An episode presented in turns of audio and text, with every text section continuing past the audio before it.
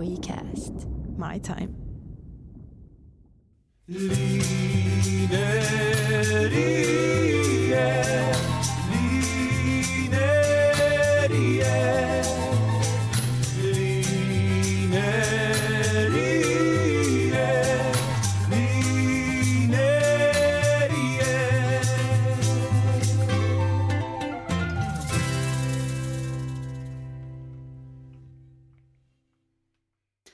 Så välkommen till Lineriet, en podcast där jag, Lina Markula, träffar framgångsrika, härliga finlandssvenskar.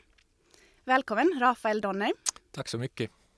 Jag vet inte om jag är framgångsrik eller inte, men det där, jag tackar för förtroende åtminstone.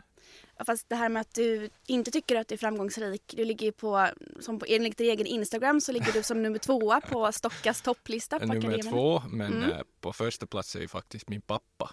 Så att det där, jag vet inte om det är positivt eller negativt. Så du tycker alltså då att, att hade du haft första platsen hade du räknat dig som framgångsrik? Ja, nu är jag ju fortfarande i hans skugga, så att vad kan man göra? Ja, du skriver en, del, en hel del om det i din bok eh, som du har nu kommit ut med. Som heter Människan är ett känsligt djur.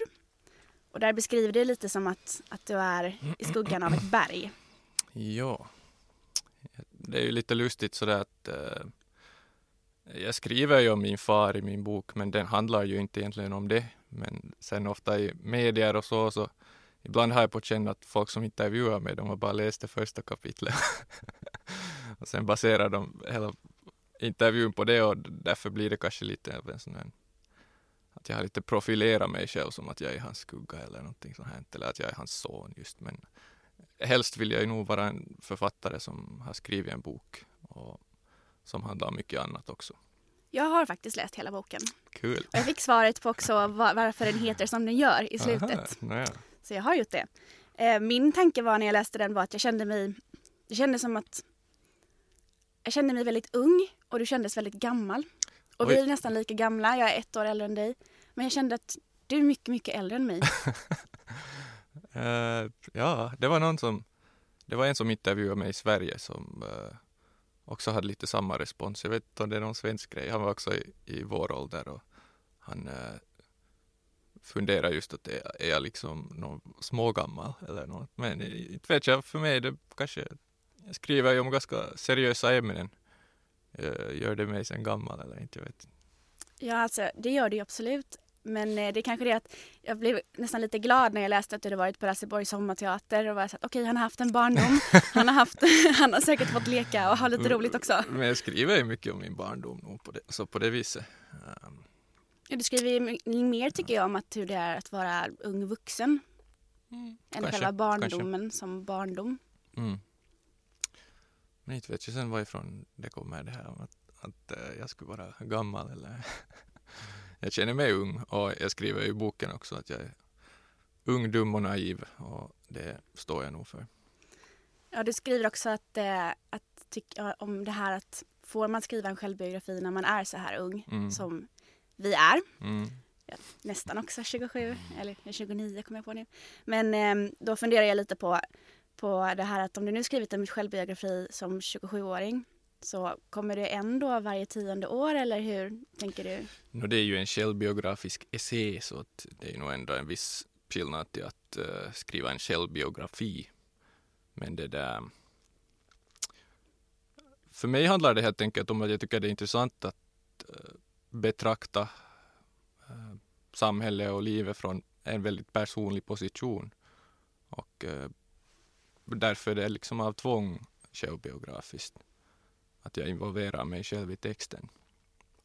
Och det tycker jag överlag är väldigt viktigt och något som människor ibland kanske är lite rädda för att göra, att de på något vis skapar någonting men de försöker ta ett visst avstånd till det. Och eh, sånt gillar jag inte så mycket. Jag tycker man ska vara ärlig och personlig.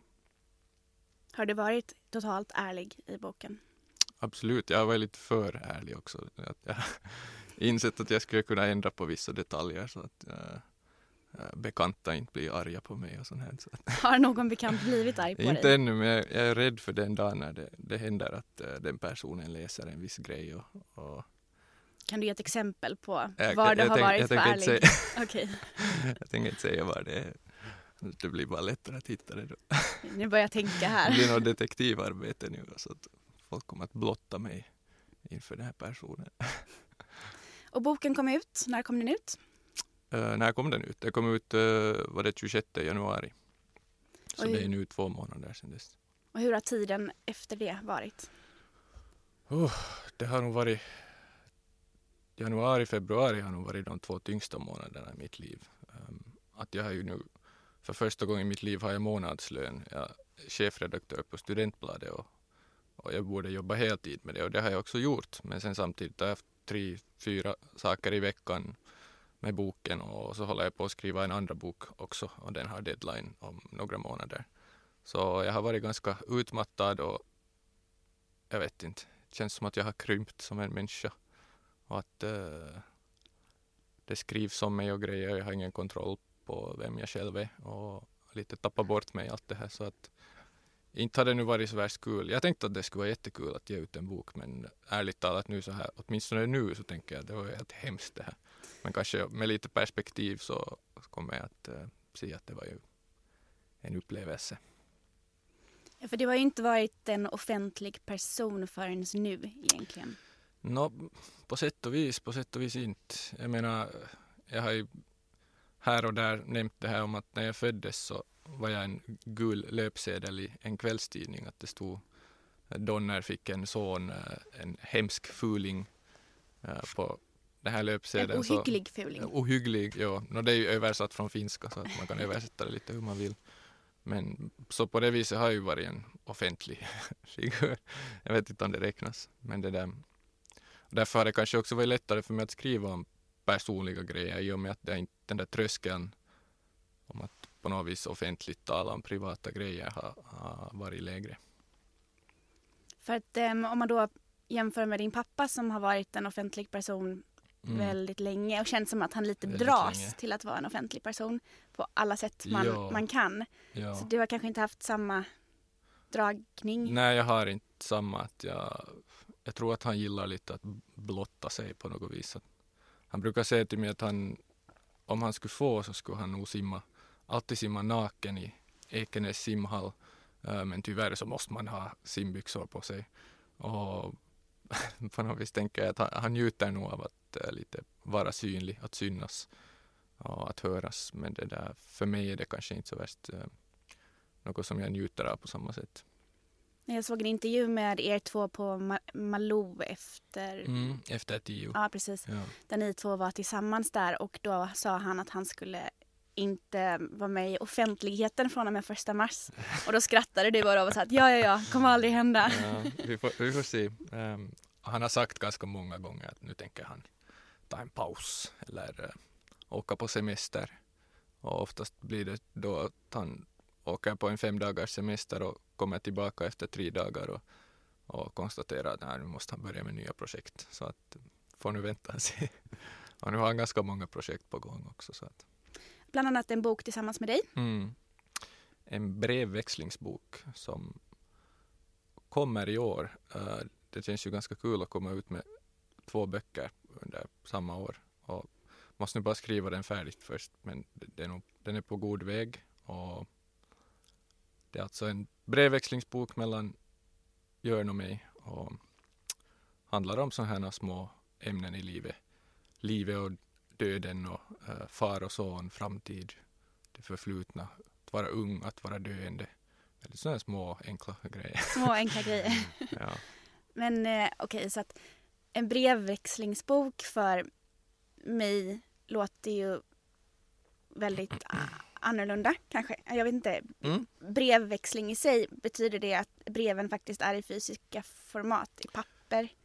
Nej, Nej, är det e-mail vi pratar om? Ja. Eller? Ja, okej. jag menar man skulle ju kunna skicka breven till varandra men det är ju vad är det egentligen för point med det? Det Men på skulle bara något göra sätt allt långsammare. Hade jag inte blivit förvånad om ni faktiskt hade skrivit brev till varandra, frimärke på. Ja, nu funderar jag på det men äh, jag tänkte att det är ju liksom det är lite att klanta till det tycker jag. Att, att vi lever ju ändå, det är ju ändå 2018 nu och vad är det för, vad är det för vits med det? Tycker du att din pappa har hängt med in på 2018? Uh, delvis ja, delvis inte alls. Um, så där när det gäller hans tekniska färdigheter så finns det nog mycket att, att säga, säga om det och ibland undrar jag, har han nog lite sådana kommentarer då jag funderar att, att nu, nu hänger du inte riktigt med. Men sen samtidigt så har han ju varit en föregångare alltid. Han har varit liksom äh, väldigt äh, vad heter det, oh, nu tappar jag bort ett ord som jag tänkte använda. Men han har alltid, till exempel, han var ju en av de första vapenvägrarna i Finland. Han har varit, det där, i princip har han varit vegetarian i snart 20 år. Um, och, och, det har, ju inte gjort, han ju inte gjort på grund av någon trend. Fast han har bott i Ekenäs. Mm, mm, fast han har bott i Ekenäs, sant. Och när det gäller mycket så har han nog varit en, uh, en progressiv röst, det var det ordet som jag sökte att eh, när det gäller humanitära rättigheter eller fast vad. Um, ja. Men det finns inte en chans att Jörn kommer bli nästa stora Instagram-stjärna? Eller YouTuber? Nej, det, det kommer nog inte att hända. Så att. Jag har faktiskt ringt honom en gång när jag jobbade på morgon-tv och det här är kanske sju år sedan mm -hmm. och jag visste inte vem han var mm -hmm. riktigt. Jag fick bara uppgiften att ringa upp honom okay. och fråga honom som gäst och jag läste Jörn Donner och tänkte att de måste stavat fel. Han heter ju Björn. Så jag ringde upp och bara, hej Björn! Tror du han blev glad? Eh, jag vet inte, blev han glad? Nej. och jag fick en liten svordomshärva och sen så lades det på. Sen dess var jag sådär att aldrig mer. alltså, en del människor är ju ganska rädda för honom. Han, han kan ju vara ganska argsint. Uh, för mig är ju, han är ju min pappa och vi har ju liksom ett förhållande där jag kan säga vad som helst till honom. Och, och han är en väldigt känslig och, och snäll människa. Uh, det är bara att han, hans, hans kanske sån här bullshit-detektor är ganska uh, på alerten hela tiden. Att han, han reagerar ganska snabbt när det är något han inte står ut med. Eller sånt här. Men han beskrev ju dig som ganska envis och han känns ju själv som ganska envis. Mm. Hur är den? Jag tror det är envisa människor som alltid beskriver andra människor som envisa. jag har kommit fram till det. Det, det är min enda slutsats. Så vi är antagligen båda envisa. Du fick ju den frågan också i det här Malou-programmet om hur han är som pappa. Vilket mm. du hade lite svårt att svara på. Men om vi försöker konkretisera det hela lite mer om hur Jörn är som pappa. Så till exempel, är Jörn den här som eh, du ringer till när du är 15 och total full och kommer hämta mig? Eh, uh, no, det har nog inte hänt att jag skulle ha ringt till honom när jag varit totalt full. Men han var nog den som, som körde oss till skolan eller till skoltaxin. Uh, den som oftast lagade mat den som såg till att vi gick och la oss, som alltid väckte oss på morgonen. Så han var nog väldigt närvarande. Och, och sen nu senare förstås i vuxen ålder så sånt gör han ju kanske inte längre men han är nog alltid den som frågar hur, hur man mår, hur jag mår och, och frågar vill du ha pengar och sånt här. Eh, kollar hela tiden att man har det bra. Så hur har han varit att presentera nya flickvänner för? No, de, de har ju varit väldigt rädda. Ja. jag har inte brytt mig så mycket men äh, det har gått bra. Äh, inte vet jag. Det var ju något problem. Nej. Du sa här att äh, frågar om du vill ha pengar. Ja. Ehm, då funderar jag lite på det här scenariot när du är i Nya Zeeland och stryper en tupp ja. tillsammans med din kompis. Ja, no, grejen är ju att jag aldrig tar emot pengar. Det har jag alltid bestämt. För det känns ju som att du har möjligheter att, att inte har, behöva strypa en tupp i Nya Zeeland. Mm, sant. Jag har varit frivilligt bank kan man säga på det viset. Att nu skulle jag alltid kunna få pengar om jag skulle ha insisterat på det. Men uh, till exempel när jag var i Nya Zeeland så det är ju också en sorts emancipation att man åker ut utomlands och att man vill klara sig på egen hand. Eh, att man vägrar att ta emot någon hjälp. Kanske en del av att vara manlig också, manlighet, att vara envis och inte... Ja, för jag tänkte ja. ganska mycket på det, just det här stycket, för att vi vet ju båda om att du förmodligen är en person som inte behöver strypa tuppar och då kände jag kanske att det här är en sån stolthetsgrej, manlig grej, att nu ska jag klara mig själv och nu ska jag uppleva hur det är Ja. att... No, alltså jag flyttar ju eh, Jag flyttar ju hemifrån redan när jag var 14. Så på det viset har jag kanske en väldigt lång tid tagit ansvar över mitt eget liv eh, ganska mycket. Så på det viset har jag aldrig haft det här i vuxna livet någonsin liksom att jag skulle vara ekonomiskt eller på annat sätt beroende av mina föräldrar. Men det här med att du flyttade hemifrån som 14-åring så Mm. jag tror det låter ju lite så här som att du, enligt dig att du blir helt bara lämnad som 14-åring men det verkar Nej, som nej. att du har en, fått stöd och att du hade Jag ett hem mm, och du hade ju madrass att sova på. Ja, ja. Att det har nog varit mer att jag har haft det privilegiet att jag har liksom Nå, egentligen gick det, gick det som så att, vi, att mina föräldrar flyttade, flyttade bort från Ekenäs och, och jag blev kvar där ett år. Och först bodde jag ett år hos deras bekanta och sen när jag flyttade till Helsingfors när jag var 15 så, så bodde jag tillsammans med min bror och att vi hade vår egen lägenhet. Och då betalade vi nu kanske inte någon hyra ända tills vi var 18. Men, Ni bodde i samma hus. mm, ja. Men det här ehm, att ha bott, flytt, att egentligen flyttade inte du hemifrån, att egentligen flyttade dina föräldrar ifrån dig. ja, det är lite lustigt. Men ja, inte vet jag. Inte finns det något djupare psykologiska grejer bakom det. Det var ju bara en praktisk eh, det var ju bara praktiska orsaker bakom det. Så att, Och att växa upp i eh, västra Nyland mm, från Los Angeles till... Väst, Okej, förlåt. Svensken här. Västnyland. Ja, Okej, Ja. det visste jag inte. De, de flesta i Västnyland vet inte ens att det heter Västnyland. Okej, ja, men Tidningen heter Västra Nyland och därför tror alla att det heter Västra Nyland. jag har aldrig reflekterat över den här biten tidigare. Ja. Ja, okej, men du flyttade från Los Angeles till Västnyland Mm, ehm, och sen vidare till Ekenäs. Så Ja. det är, eller, förlåt, till Helsingfors. ja. Så det är tre ganska... Okej, Ekenäs och Helsingfors är inte så långt ifrån varandra. Men eh, också är det ju det. om- Fysiskt är det inte. Men, Nej, ja. men mentalitet, liksom, Mm. mentaliteten är annorlunda att växa Mm. upp på, på landet än sen norra kajen. Mm. Att, kan du beskriva det här? Nå, ska vi säga som så att i Los Angeles eh, var en av mina klasskompisar uh, sultanen av Bruneis son som var då världens rikaste man. Och det var limousiner, fester och liksom betjäningsfolk och samtidigt också extrem fattigdom där i Los Angeles liksom som var väldigt synlig i, på gatan och så här. Och så flyttade vi där från Palmaléna till gran och tallskogarna och traktorerna och ska jag nu använda ordet arbetarklassen, jag vet inte vad för ord, men åtminstone inte någon, liksom sultanen av Brunei-klassen. Och där var ju värderingarna, livsstilen, um, allt annorlunda. Väldigt ovanligt, eller inte nu väldigt ovanligt, men åtminstone ovanligt att folk hade varit utomlands sådär bland mm, människor i min ålder och um, synen på manlighet, på könsroller är väldigt annorlunda.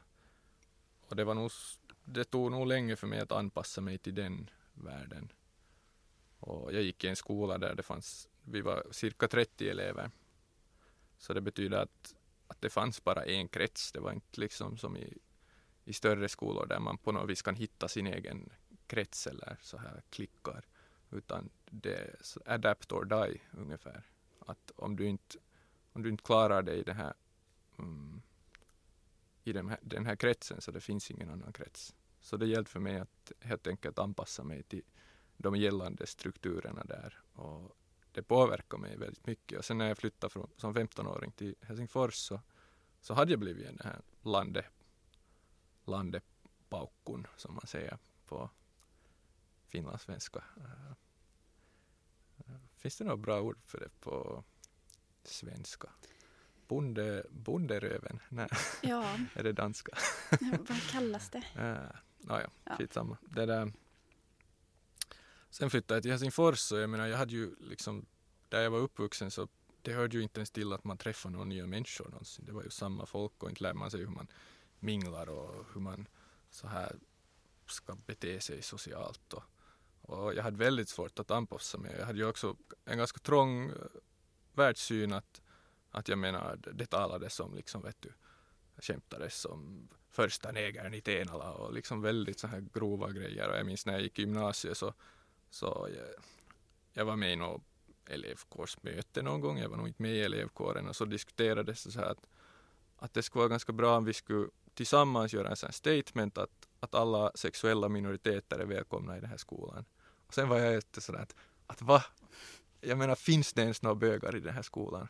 Och liksom väldigt sådär att, att det här är helt onödigt, att liksom waste of time ungefär. Att jag hade en väldigt trång uh, världssyn på grund av min uppväxt.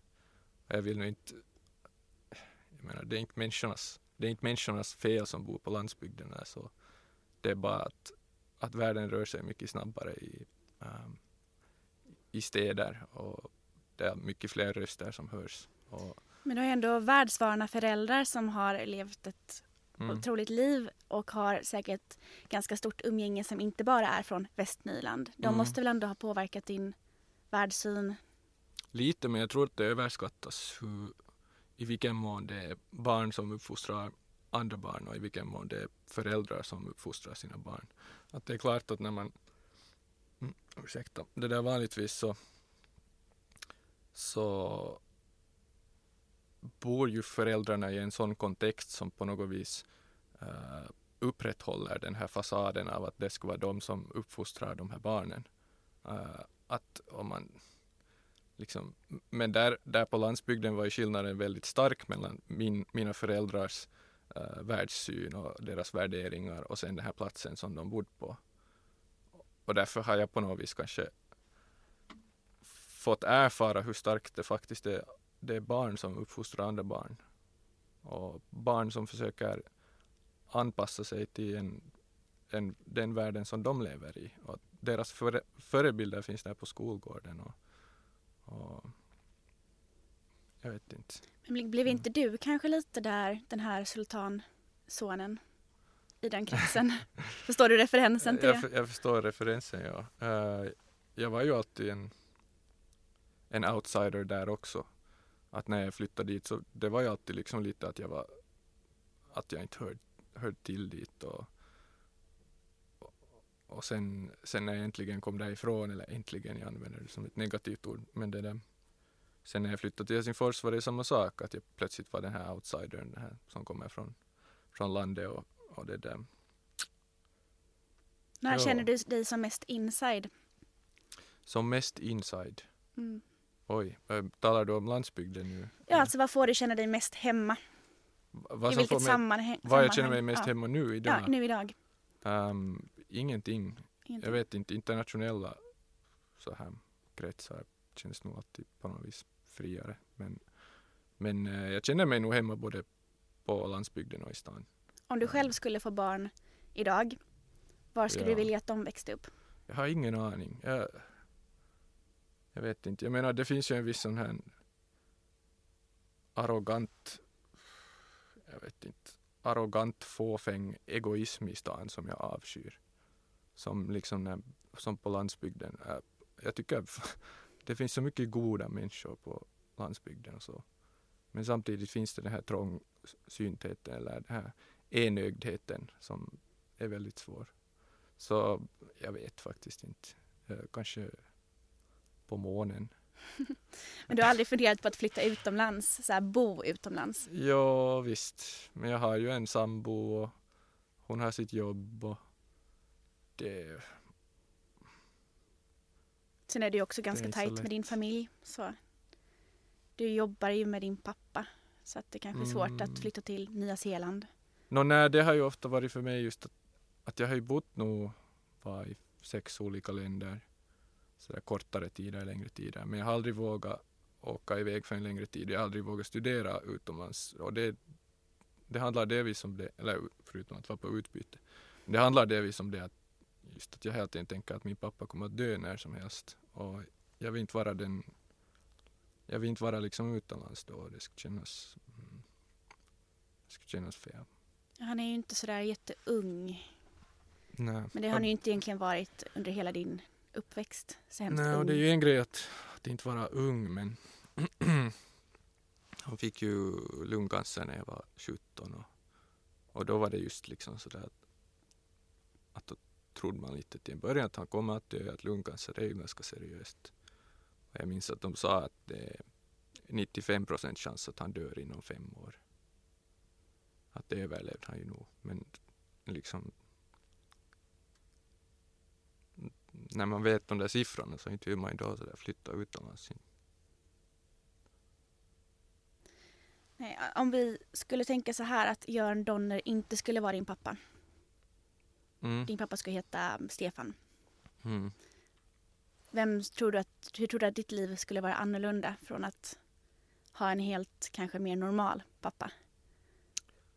Det skulle vara annorlunda på alla möjliga sätt. Jag menar, jag är ju egentligen är jag ju otroligt privilegierad och jag menar, jag har haft en uppväxt som har möjliggjort att jag har kunnat skriva en bok eller att jag liksom sitter här. Jag har fått en massa intresse för min bok just på grund av att jag är hans son.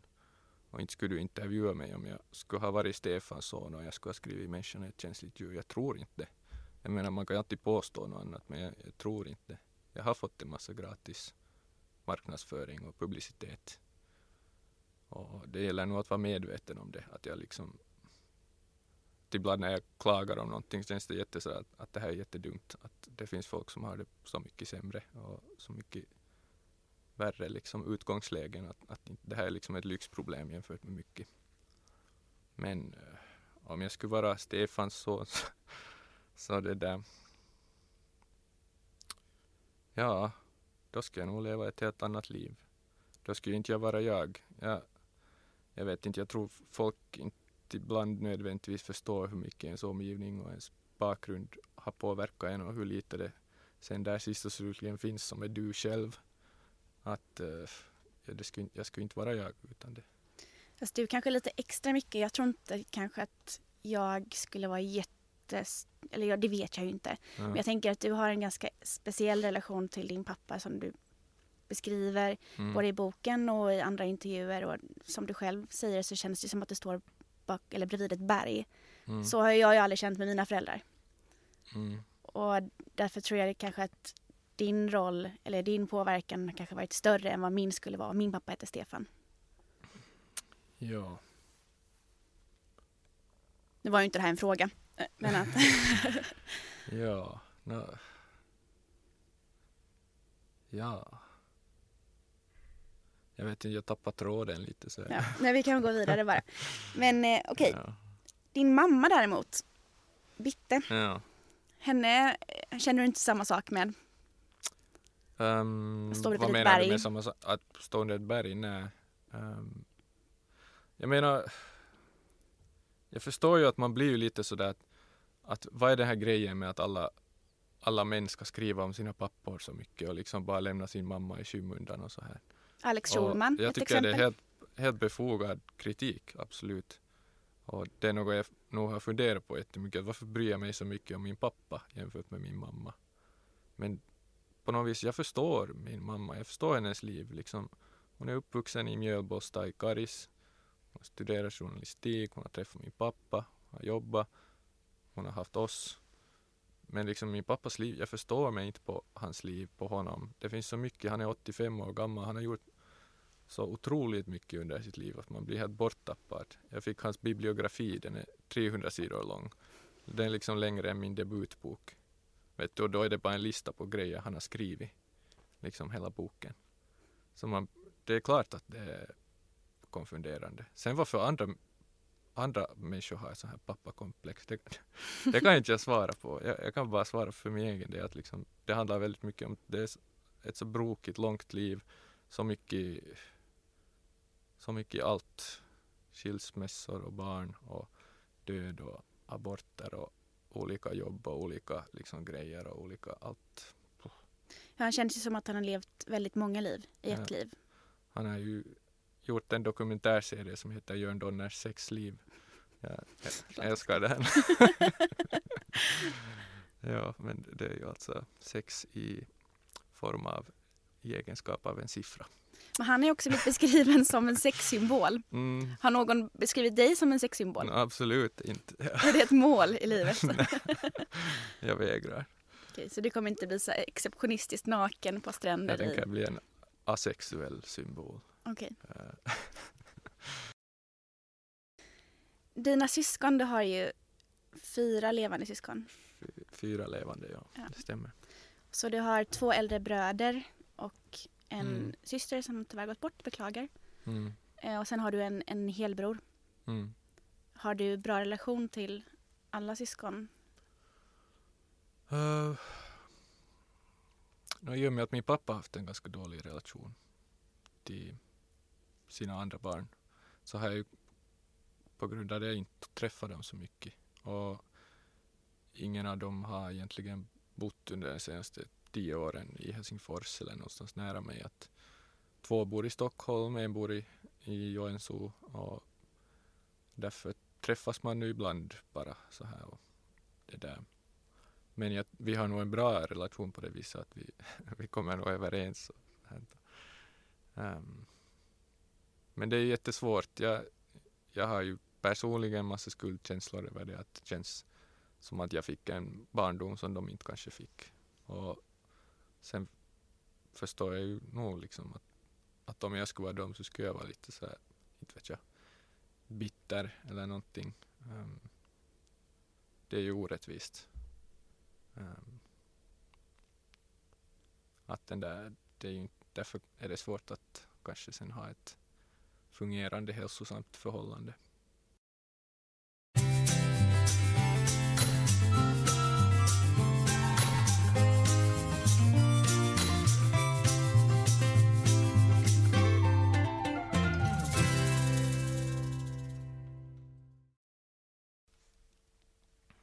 Jo, jag tänker vi ska prata lite också om din skrivprocess Mhm. Intressant. Och hur den började. Det började med att du satt helt enkelt och såg att din pappa opererades. Mm. Och då insåg du att du ville skriva en bok. Tja, då, då när jag så, så på när han opererades så då genast när jag kom hem så hade jag en massa känslor i mig som jag kände att det här måste jag få ut och så skrev jag. Ehm, men då skrev jag bara för att jag kände att jag måste skriva ut det här. Men sen senare på sommaren så, så körde jag omkring någonstans i norra Finland och sysslade, på, sysslade med en dokumentärfilm och, och kände mig väldigt, väldigt ensam efter att ha kört omkring en vecka i Finland. Uh, och så insåg jag, jag vet inte, det här är en väldigt dålig anekdot. jag önskar att jag skulle kunna förklara det, bättre, men jag insåg helt enkelt att, att alla de här tankarna jag har om, om människan och, ha- handlar i grund och botten om det att vi är, liksom, vi är väldigt känsliga djur. Att, eh, allt handlar om känslor. Och jag hoppas just att att det där, de grejerna vi skriver om så det är just olika känslor och hur de spelar en roll i vårt liv. Och hur började du då? Du bara slog dig ner en dag och bara började skriva. Nå, då så då så insåg jag också att det här, det här kan inte bli något annat än en bok. Jag, jag har aldrig velat vara en författare eller jag har aldrig ens tänkt sådär att, att jag måste under mitt liv skriva en bok eller något utan det var mer det att det här kommer inte funka som en film och därför det här skulle funka som en bok och så tänkte jag, tänkte jag småningom sådär under, det var kanske juni då att eh, i september så då tänker jag börja skriva på den här boken. Och då satt jag mig ner. Och jag satt, satt mig ner i, i min pappas kontor. Så att nu tänker jag skriva en bok. Jag tänker försöka, sa jag. Och han sa lycka till. Och sen, det där, sen försökte jag. Och jag blev ganska deprimerad av att sitta där och skriva i ensamhet. Så sen hyrde jag in mig på ett kontor där jag satt bland andra människor. Och det är ganska intressant. Just, jag skrev hela den här boken sen från början till slut omgiven, omgiven av andra människor. Och det är ganska sällsynt bland författare. Jag vet inte, av någon orsak gillar författare att sitta ensamma med sin text. Att, då, att jag är inte ensam så länge jag har eh, äh, det här pappren framför mig. Men jag, jag håller inte alls med. Jag tycker de är dumma i huvudet. Nej, jag skämtar. Alltså, whatever works, tycker jag. Kanske Att, man ehm, tänker att författare, man har en sån bild att de ska sitta i en sån liten Mm. enslig stuga. Alltså man berg, romantiserar ja, ju precis. det. Det är det man alltid gör. Och det är så beklagligt med allt så börjar man romantisera det och tänka sådär att åh, det kommer att vara så romantiskt att skriva en bok men egentligen det som man gör är att man sitter liksom mening för mening och funderar på vad det, vad det är man vill få sagt. Hade du från första början tänkt att den här ska bli utgiven eller var det någonting som kom på Jag vägen? hoppades, äh, först hoppades på att liksom, kommer det här alltså att bli en bok eller inte? Att, uh, att finns det tillräckligt här och finns det en, en uh, helhetsstruktur och så. Och sen insåg jag nu småningom att, att visst det här händer, it's happening. Och, och sen skrev den klar. Sen var, gällde det ju att vänta på att, att uh, vill någon ge ut den. Och det gick ganska snabbt sen att förlaget sa att de vill ge ut den. Hur, eh, för den är ju strukturerad i olika teman. Mm. Hur- Olika känslor. Olika Ja. känslor, exakt. Teman, känslor. Mm. Och då, eh, hur, hur gjorde du det? Var det så att du bestämde dig från början att det ska vara just det här, de här olika känslorna som du sen arbetar utifrån? Eller var det någonting som kom på vägen? Eh, Det var ganska, ganska planerat nog. Att jag visste att de här, de här känslorna vill jag skriva något om. Och egentligen, ja, planen funkar, planen höll. Jag ändrade lite på ordningen på kapitlen och så lite på grund av det på vad jag skriver och sånt. Men, ja. Det sägs för typ att det finns, eh, åtminstone tas det när det gäller, Handen ner. aha, Du håller den framför munnen. Det sägs för typ att det finns det där folk som är lite som arkitekter och sen folk som är lite som, eh, som trädgårdsmästare när de skriver. Att eh, en del vill ha en klar plan och liksom blueprints och sen börjar man jobba på självaste huset. Och sen finns det de som låter en buske gro lite hit och dit och sen börjar man klippa här och där. Så jag är kanske mer en sån här arkitekt. Du skriver i slutet där att människan är ett känsligt djur och att du kanske inte skulle vilja vara det mänskliga djuret. Men då undrar jag vilket djur skulle du helst vilja vara? Men det har jag ju sagt. Har du sagt det? Vilket djur jag helst skulle vilja vara. Har du? Mm, Oj nej. jag har sagt det i min epilog. Nej, Ja, det har du inte alls gjort. Jag skildrar hur, För jag skrev djur? Rum- frågetecken med stor. jag skildrar hur lärare brukar fråga mig uh, vilket djur jag helst skulle vilja vara. Och att jag helst skulle vilja vara en människa. Jaha, okej. Då okej, då hängde jag med.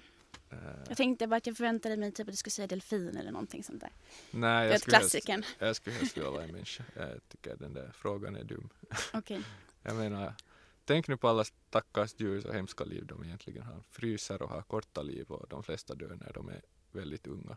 Och endera blir de uppätna eller så lider de i ensamhet någonstans av någon konstig cancersvulst eller vad man nu, vad nu rovdjur kan dö av. Eller så är man en jättehärlig, tjock, glad hund som har sällskap varje dag och inte behöver bry sig om någonting här Ja. i livet.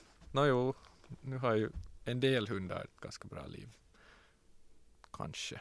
Men vad vet vi? Det kan hända att de tycker att det är förfärligt. Jag tror nog att alla hundar egentligen skulle vilja vara människor. Det tror jag också. Jag tror att min hunds största dröm är att vara kock. Kock. kock. Älskar parmesan. Just så. Okej, förlaget tog i alla fall mot din bok. Sökte du också då, gav det bort, alltså vad heter det? Man skickar in det till några andra förlag också. Mm, ja, jag skickar bara in till förlaget. Okej. Blir man rik på att skriva en bok? Nå, hittills har jag förtjänat ungefär tusen euro. Okej. Så svar nej. Men jag vet inte. Jag, jag får väl typ... Nu får jag ju några pengar för boken vid något skede. Mm, men typ nästa år först. Vet du hur många exemplar den har sålt i? Nej, jag har ingen aning. Um, men um, inte blir man ju det. För, I Sverige kan man kanske bli rik. Det beror ju på hur mycket böcker man säljer. Men inte det är ju så många i Finland som kan leva på att bara sälja böcker. Typ på finlandssvenskt håll. Kjell Westö, det är ungefär allt. Så att stipendier. Jag tänker här. Jag har funderat, va? Vad finns det mer? Men alltså, jag tror att genomsnittsboken säljs ungefär 700 exemplar för en finlandssvensk författare. Ah, ja, okej. Har jag. Då vet du mer än jag. Men den här har nog sålt mer än 700. Så Du jobbar ju som chefredaktör. ja. Sen eh, när då? Sen början av januari, eller första januari egentligen. Och det här är ditt första heltidsjobb. Ja, åtminstone först sen jag får månadslön. Eller nu, nu har jag nu jobbat några månader sådär i, i Putki, vad heter det, i streck någonstans. Jag har alltid tänkt att putki är typ putkirempa men det finns en till. Ja, ja, det är betydelse. liksom i, i rör. Jag vet inte. Okej. Ja, ehm, Vad gjorde du för din första lön? mitt första jobb var nog säkert jag jobbade en hel sommar på Nej, det gjorde du för din första lön som du fick från det här att ha ett liksom, månadslön? De flesta brukar alltid gå lite, gå lite wild. Ja, det, jag insåg att jag har 500 euro vad heter det, skatteskuld. Oj, kul. Eh, och jag var väldigt bank. Jag vet inte, jag är ännu helt bank. Eh, jag har inte gjort just någonting, men jag har inte köpt något för mina pengar. Ehm, vad har jag köpt? Absolut ingenting. Nu betalar han skatteskuld. Skatteskuld, ja, och sen kom det en till dessutom. Så att, what can you do? Jag har tydligen hängt med dåligt under 2016 i hur mycket jag förtjänar. Krista Sigfrids, när hon var här så pratade vi en hel del om att när man bor i Helsingfors så bor man oftast i ett område av staden som man tycker väldigt mycket om. I Mm. hennes fall så är det Rödbergen. Hon Mm. kan tänka sig bo i Rödbergen, Ulrikasborg och Eira. Eh, Just det. det är det. Ja. Ehm, så nu fun- tänkte jag, var bor du och i vilket område som är ditt område skulle du, Ja. har du samma Det, känslor? där är något, det där är en bra fråga för alla har ju en massa åsikter om det där. Um, alltså jag bor just nu i Kronohagen och det beror, det beror på att min pappa alltid bott där och min farfar, min farfars far har bott där. Så det är ju liksom, vi har ett eget hus där och grejer och sånt. Um, Så du bor alltså i, samma, i familjens hus? Nej, jag bor i en lägenhet, bara vanlig lägenhet. Och det, där, det är orsaken varför jag bor där. Jag vet inte, jag har läst någonstans att Kronohagen är Finlands trädfattigaste stadsdel. Och det är helt hemskt, det finns inga, inga träd i Kronohagen. Det är faktiskt Och sant. det är förfärligt. Jag, jag känner nog att uh, Kronohagen har nog sina fördelar. Det, det, är nä, det är centralt, det är tyst, det är jättevackert. Men för helvete, ge oss några träd. Jag, jag, jag, jag kommer att flytta därifrån bara på grund av att det inte finns några träd. Det finns den här lilla holmen som går ut. Kärrholmen. Ja, precis. Ja, men det är ju det är 500 meter från mitt hus och man går ju aldrig ditåt. Ja, okej, det är 500 meter för långt helt enkelt. Ja, det finns inga parker centralt, det finns ingen gågata, um, ingenting. Nej, vi har reagerat på det faktiskt. Vi har också kollat på Kronohagen några gånger. Ja, Och som hundägare så är det väldigt viktigt att det finns Mm. parker. Och där var vi sådär att mm, mm, mm. ja no, som hundägare så orkar man ju nog gå till Kärrholmen och där finns en hundpark också. Men det där, om jag skulle få välja så, nu så skulle jag nog säkert hellre bo i typ Rödbergen eller jag, jag förstår Krista Sigfrids. um, nu skulle jag också kunna tänka mig att flytta tillbaks till landet. Inte det omöjligt. Okej, men då är vi tillbaka på det här igen att om du skulle få barn så måste de ju sen växa upp på landet. Jo, det hemskaste med att skaffa barn är att man kan ju inte flytta utomlands sådär bara sen. Att, uh, no, Kan kanske det kan. finns hemskare grejer. jo, man kan göra allt men det gör ju allt väldigt mycket svårare. Du kan åtminstone. säga homeschooling. Mm. Men ja, om jag skulle ha barn så skulle antagligen börja med att försöka i Helsingfors och sen skulle vi vid något skede inse att, att eh, det är för trångt eller någonting och flytta därifrån. Men jag vet inte. Det, vi får se. Men det finns ingen chans att du så här flyttar till Sockenbacka i ett radhus. Nej. Ja, alltså det där är ju liksom Jag har ju det privilegiet att jag inte typ nu låter det som att Sockerbacka är en hemsk plats. Eh, jag vet inte egentligen. Jag kan Jag, tänka jag hade mig varit där, det var det första som kom, jag kom på Ja. att tänka på. Jag kan tänka mig att, att jag inte skulle trivas i Sockenbacka. Ehm, men jag menar de som bor där eller i liknande platser, det har ju mycket att göra med bara ens ekonomiska situation, vad man har för, eh, vad man prioriterar i livet. Uh, om man föredrar träd framför goda restauranger så då är säkert Sockenbacka mycket bättre än Kronohagen. Så Sen är ju i och för sig Helsingfors ganska litet egentligen. Går ju att ta sig ganska fort. Mm, ja, nu är det ju det. Men nu är ju Sockerbacka en bit från centrum ändå. Ja. Ja, men är, kommer inte du från Värnamo? Jo, Det är Oj. väl en ganska liten plats? Jo, absolut. Men jag har inte upplevt det så som du har upplevt det.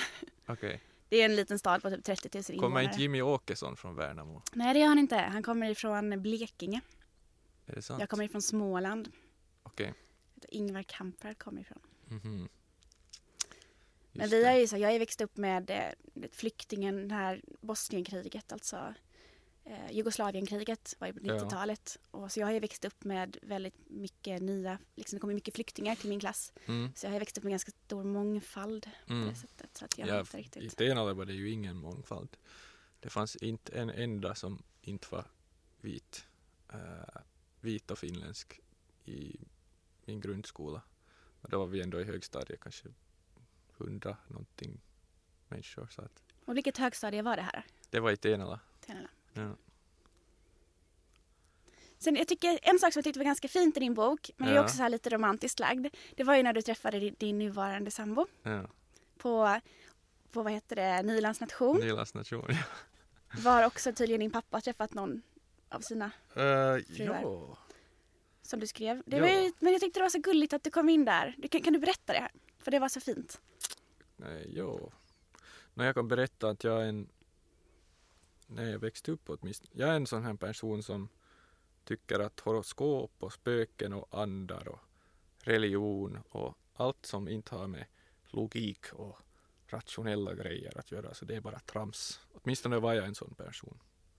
Um, och därför ansåg jag nog också att kärlek på första ögonkastet är en total omöjlighet. Att sånt inte kan hända. Det finns ingen logik bakom det. Men sen, sen var jag där och, jag hade nog alltid funderat lite sådär att, att hur skulle det månne gå till när man blir kär på första ögonkastet. Och, men det kom helt oväntat. Jag, jag, skulle beställa en, jag skulle beställa en drink och gå hem. Eh, så jag gick upp till baren och det var studerande som var bakom bardisken och sålde och sånt. här. Eh, Sånt får man ju inte säga egentligen. Eh, Sålde saft. Såld saft. Och så tittade jag upp och så stod hon där.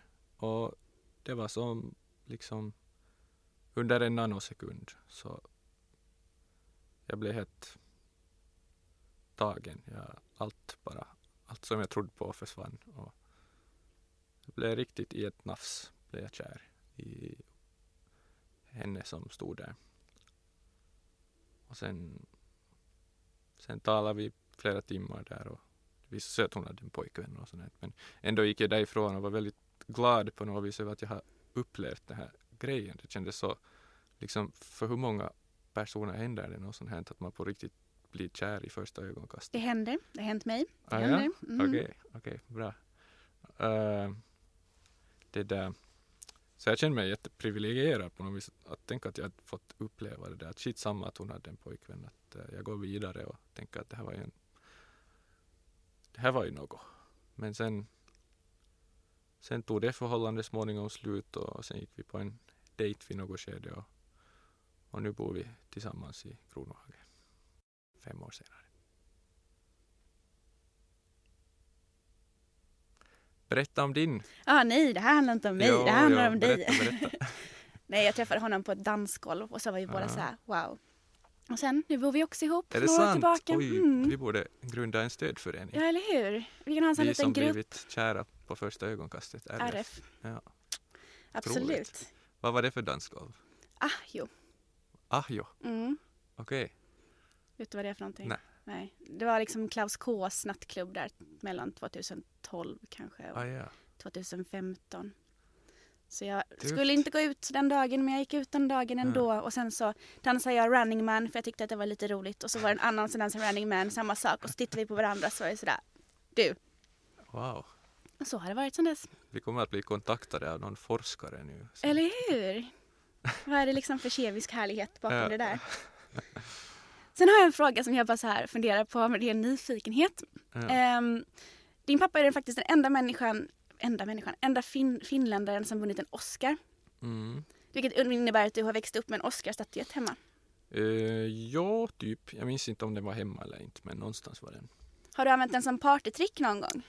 Nej, Så du har aldrig liksom tagit med den och raggat på tjejer? Liksom varit sådär, vill du hålla det Oscar? känns ju lite fånigt. Eller, ja, jag vet, den, den är ju den är mina föräldrars kök som någon form av bokstöd just nu.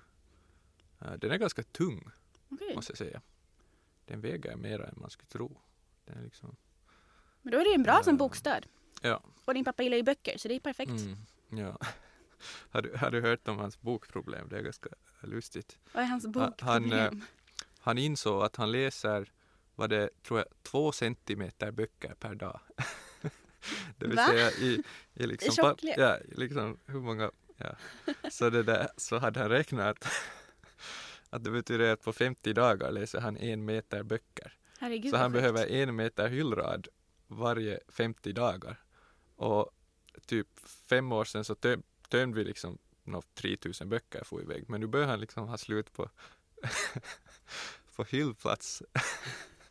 Jag tycker det är så fascinerande att man kan läsa så mycket böcker.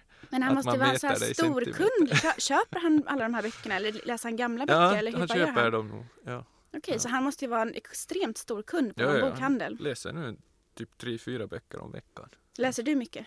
Uh, när jag så. hinner. Jag menar nu har jag inte hunnit läsa alls. Jag är jättefrustrerad över det. Så jag skulle nog vilja läsa mycket mera. Inte lika mycket som han. Han är galen i huvudet. Men det där. Vilken är din bästa bok? Min bästa bok. Yes. Min favoritbok. Absolut, din Eh. favoritbok. Inte din bästa bok som du skrivit för du har bara Men det en. där är jättesvårt för man vill ju alltid liksom välja flera. Och sen känns det som att om jag väljer den här så sen uh, målar jag fel bild av mig själv. Och så här så, äh, jag vet inte, vad ska man nu svara på det där? Eh, jag, läser ju massa faktaböcker av någon orsak, mycket mer än romaner. Jag vet inte riktigt varför.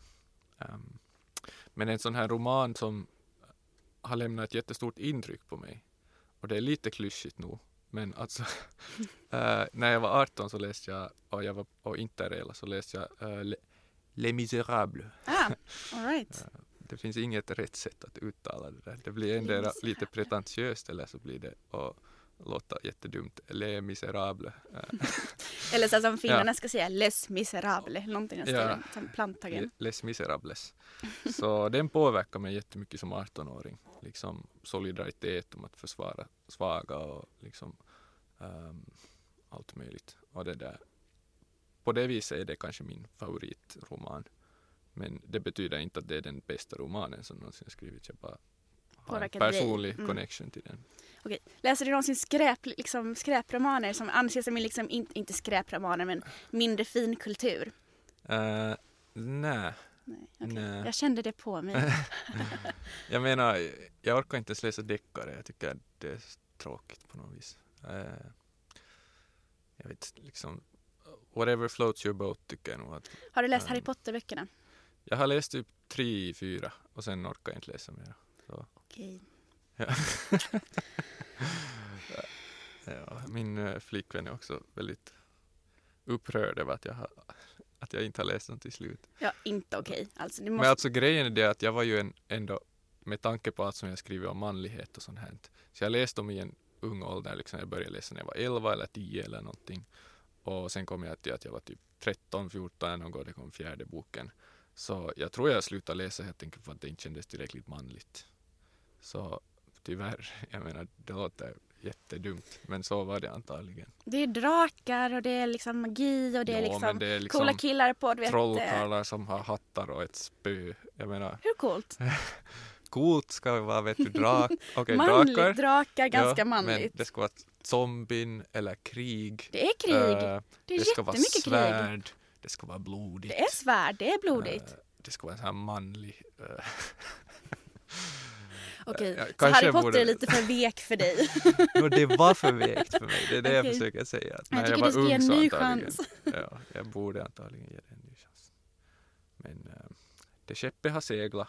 Det skeppet har seglat. Nu för tiden läser jag hellre annat. Så att, Okej, men ingen så här så att du sätter inte ner och läser den skickligt liksom. och Sådär. att Det blev skickligt. Ja, Kan du säga det en gång till? Det lät så roligt. skickligt. och du ska inte få för dig skriva en skickligt. Om kärlek vid första ögonkastet på en nation i svensk Finland. Nej, jag skulle nog inte. Men ehm, jag var på Mariehamns litteraturdagar på veckoslutet Mm. och där talade en kvinna vars namn jag har hunnit glömma. Jag är jättedålig på namn. Ehm, jag ber om ursäkt till dig om du läser och lyssnar på det här. Som skriver eh, romance novels. En svensk författare. Hon talar om hur på något vis sån litteratur föraktas och allt möjligt väldigt intressant och jag identifierar mig själv lite i det. Att jag, så jag tänker inte säga något negativt om sånt här, för jag har kanske liksom, det är lite orättvist att på något vis förakta eller förkasta en viss sorts litteratur bara för att man inte läser det själv och uh, att se det som mindre intelligent eller någonting. Men du har i alla fall reflekterat över den här tanken. Ja, Av att det anses men det är nog främst tack vare henne. Jag har inte tänkt på det så mycket. Faktiskt. Jag, jag tycker om att läsa sånt som på något vis är intellektuellt stimulerande. Men, Ja, det får eh, man. Man får den känslan av dig. Ja, jag vet inte. Men om du skulle skriva en roman då? Har du tänkt, har du tänkt den Jo, tanken? jag tänker skriva en. Okej, och vet du vad Mm. den ska handla om? Nej, eller jag har tre, tre olika storylines som jag lite bollar emellan. Så du kan skriva tre böcker, det är perfekt. Det kan jag. Jag kan skriva hur många som helst. Men eh, frågan är att vilken är den bästa, vilken är den viktigaste och vilken vill jag mest skriva. Det vet jag inte riktigt. Men det kan ju också vara så att du skriver lite på en och så tycker du att ah, nu blir den här lite, det är lite tråkigt. Så byter till nästa Jo, och skriver lite på den. Och så kan du gå tillbaka inte, liksom. eh, Jag menar, eh, Blir din bokcoach här. Oj, början från början. sådär. Ja, jo, men det där man måste ju nog få stipendier för att skriva. Annars går det ju inte. Liksom, man måste ju leva på något. Och om man ska få stipendium så måste man ju ha någon idé. Och man måste ju liksom, Men det är ju finlandssvensk. Jag menar svenska ja, men jag kan ju kulturfonden. inte säga att jag skriver på tre böcker samtidigt. Eller jag vet inte. Kanske jag kan. Eh, jag har aldrig fått några stipendier. Så att, vi får se. Du får söka helt enkelt. Ja. Ja. Sen det tänkte jag också bara lite fråga, men det här att din, din Instagram är ju lite fattig. så, hur tänker du på det att som författare och liksom marknadsföring och den här biten? Ja, det där... min, min kamera, jag har haft samma telefon i snart fem år Oj. och linsen har varit sprucken. Sen på sommaren så köpte jag en ny lins och satt dit den. Nej, vem Och- gör så? Varför köper du inte bara en ny telefon? Det kändes som ett ekologiskt beslut. Du flyger till Nya Zeeland och Australien. Ja, ja, såklart, jag är jätteskenhelig, jag vet, men det betyder inte att jag måste liksom eh, göra allt fel bara för att jag flyger. Eh, ja, jag reparerade den. Jag var jättestolt, jag lyckades byta ut skärmen också helt själv. Eh, jag reparerade min telefon och nu insåg jag en månad sedan att orsaken varför jag inte nu heller har kunnat ta fina bilder är att jag lämnade den plasthölje på linsen. jag, har inte, jag har inte märkt att den var där, så jag märkte först en månad sedan att den var på. Så nu har jag tagit bort den, så nu kan jag ta någorlunda hyfsade bilder med min telefon. Så kanske, kanske det ännu kommer några grejer på min Instagram, vem vet? Jag ser fram emot det. Jag tycker liksom det är ändå, de här vad är det, fem bilderna som finns där, de har ju ändå Det är potential. kvalitet. Mm, det är kvalitet. Ja. Och det brukar också min pojkvän säga att hellre kvanti- nej, kvalitet än kvantitet. Och jag Mm. bara, förstår inte alls. Sen har jag den här frågan att, eh, för det känns ju som att du är väldigt bra på väldigt mycket. Det känns som Tack. att du är väldigt är smart och intelligent. Mm. Ehm, finns det någonting du är väldigt dålig på? Massor. Uh, var ska jag börja? Ja, Men, Oj nej. Jag vet inte, jag vet inte var jag ska börja. Jag är, namn är du tydligen jättedålig på. namn är jag jättedålig på. Eh, ansikten är jag också jättedålig på.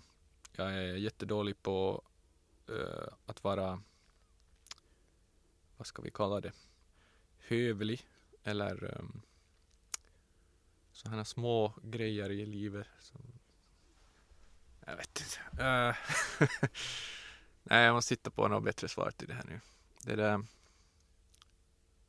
ja, jag är dålig på namn. Jag är dålig på... Fan vet. uh, Ser du, du var inte så dålig på så hemskt mycket. Sa jag det? jo, men det är det att liksom, vad är de där första grejerna som man är dålig på? Vad är de där som man är ganska dålig på men som kanske inte är så viktiga? Eh, du, du borde fråga min sambo, hon skulle säkert uh, veta vad jag är dålig på. Oj nej, jag får henne låta som en hemsk människa. Eh, Nej, det tror jag inte hon är. Nej, jag vet inte. Okej, men vi byter fråga helt enkelt då. Det känns som Skippa att den. vi dippar den helt enkelt så får du Ja. Det är kanske är bra att du inte kommer på helt konkret eller så här snabbt vad du är dålig på. Men jag tänker så att du känns ju som en, en stor tänkare. Ehm, tänker mycket. Men då undrar jag, vad gör du for fun? Vad gör jag för fun? Eh, jag tänker inte säga vad jag gör för fun. Det, jag har ett ansvar som människa. Jag, Va? Typ alkohol och tobak och ohälsosam mat. Men det låter ju ganska bra tycker jag. Jag tycker det var ett bra svar. Det ska vara lite jobbigt om det var sådär typ, ja men jag är vegan. Liksom. Och jag dricker Ja. bara, dricker bara matcha-te. Nej, jag, jag tror folk är lite... eh, folk bru- brukar lite dra till när de ska svara på det där, att vad gör de för fun? Rent ärligt så jag tycker om att vara dekadent for fun. Det gör jag med och jag Mm. tycker det är bra hobbies. Jag supportar det. Ja. Sen tänker jag fråga dig, för nu tänker vi börja avsluta det här så småningom. Så jag tänker Ja. kolla med dig. Fanns det någon fråga som jag, du trodde att, du, att jag skulle fråga som jag inte har frågat? Hmm.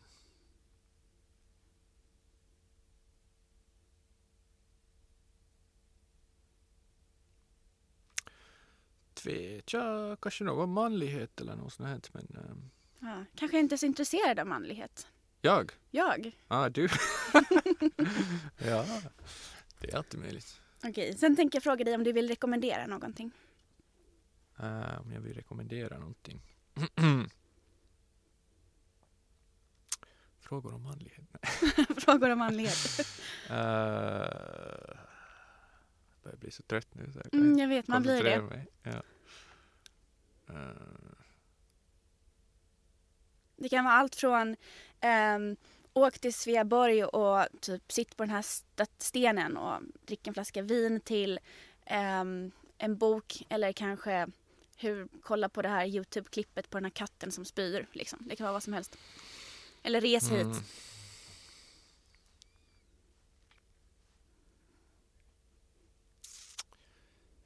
Okej, du vill inte rekommendera någonting. Nej. Då byter vi sista frågan. Vem tycker du att jag ska intervjua i den här podden? Ah, varför kommer det alla de här svåraste frågorna till slut? Där man ska ha åsikter. Eh, vem du borde intervjua Måste kunna näst- svenska. Måste kunna svenska. Mm, Jag tycker du ska intervjua Likanen Etelä. Mhm. Okej, absolut. Det ska bli spännande. De kommer säkert gärna hit. De är ändå rappare. Tusen tack för att du var med i den här podden. Tack, Det var jätteroligt att ha dig här. detsamma. Ha en fin dag.